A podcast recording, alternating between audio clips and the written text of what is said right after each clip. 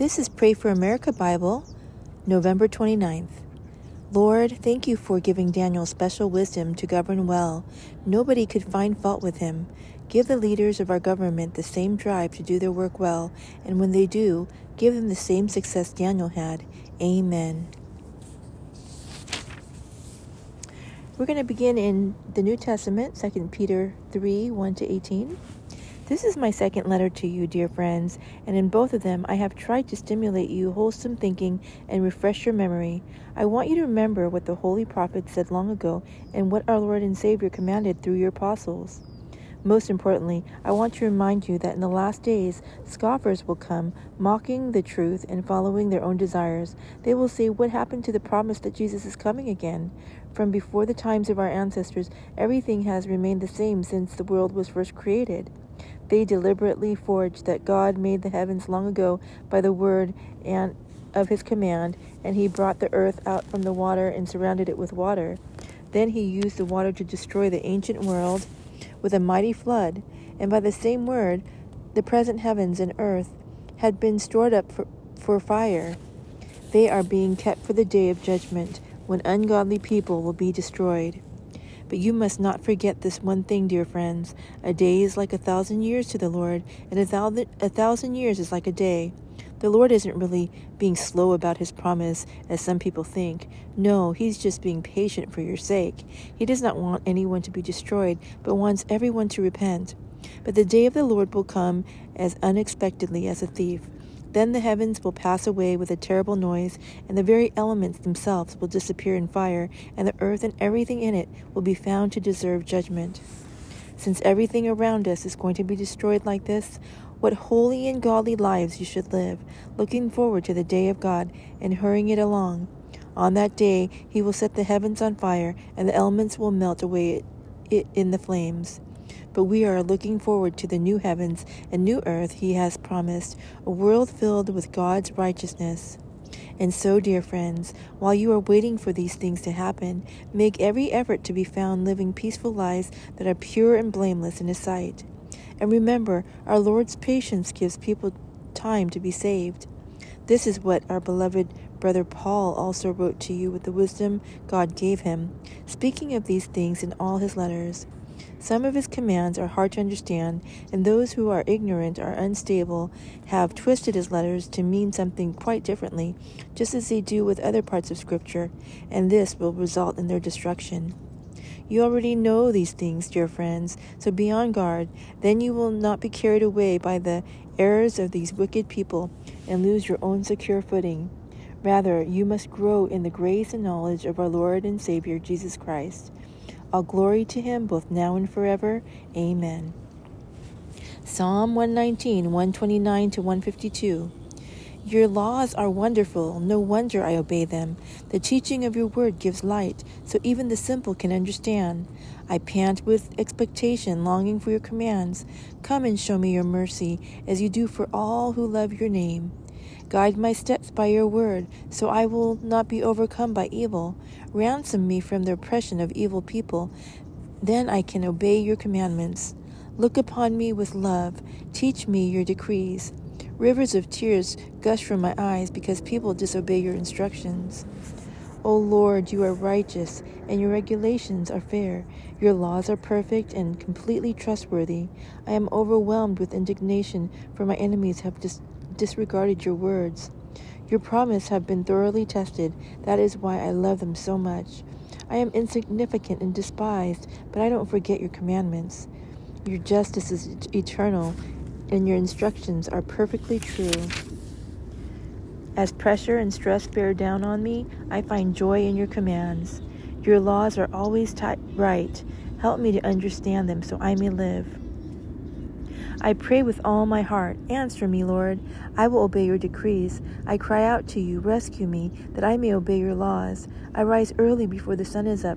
I cry out for help and put my hope in your words. If I stay awake through the night, thinking about your promise. In your faithful love, O Lord, hear my cry. Let me be revived by following your regulations. Lawless people are coming to attack me.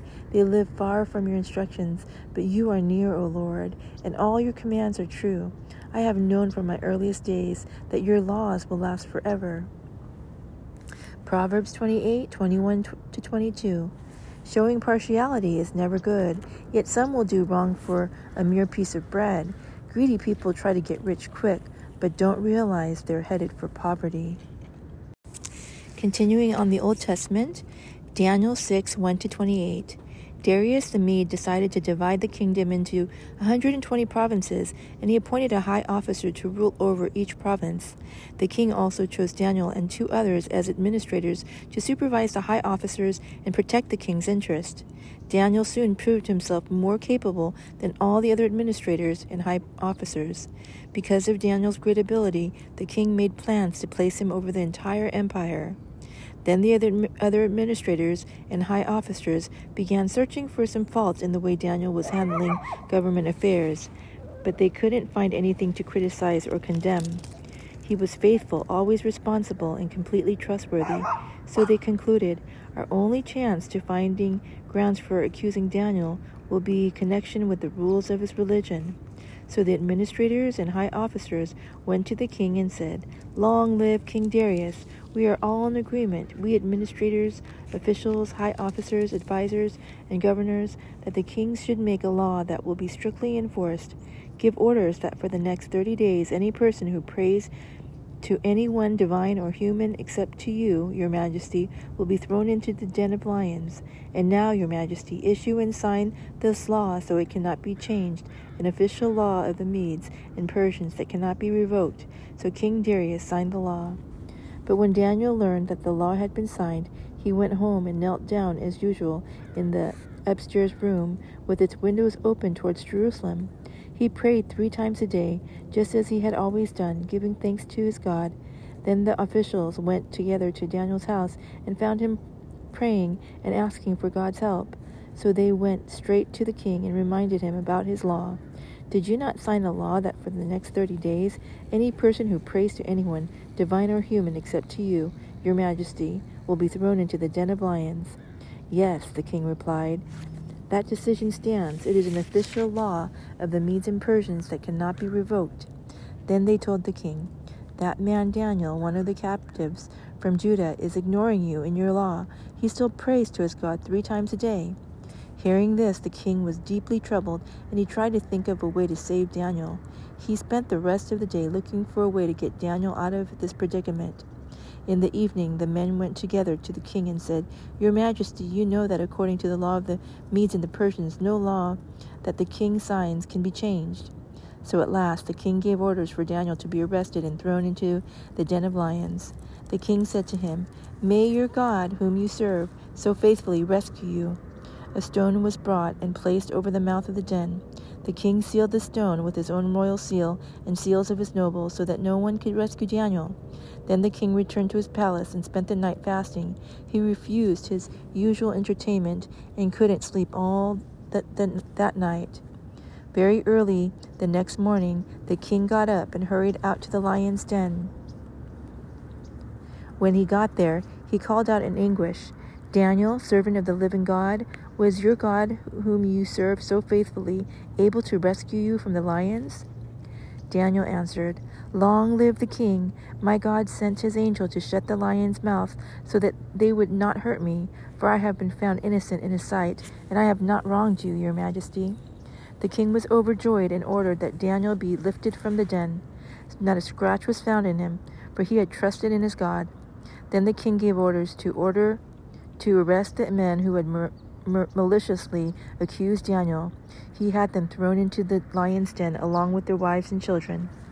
The lions leaped on them and tore them apart before they even hit the floor of the den. Then King Darius sent the message to the people of every race and nation and language throughout the world. Peace and prosperity to you. I decree that everyone throughout my kingdom should tremble with fear before the God of Daniel, for he is the living God, and he will endure forever. His kingdom will never be destroyed, and his rule will never end.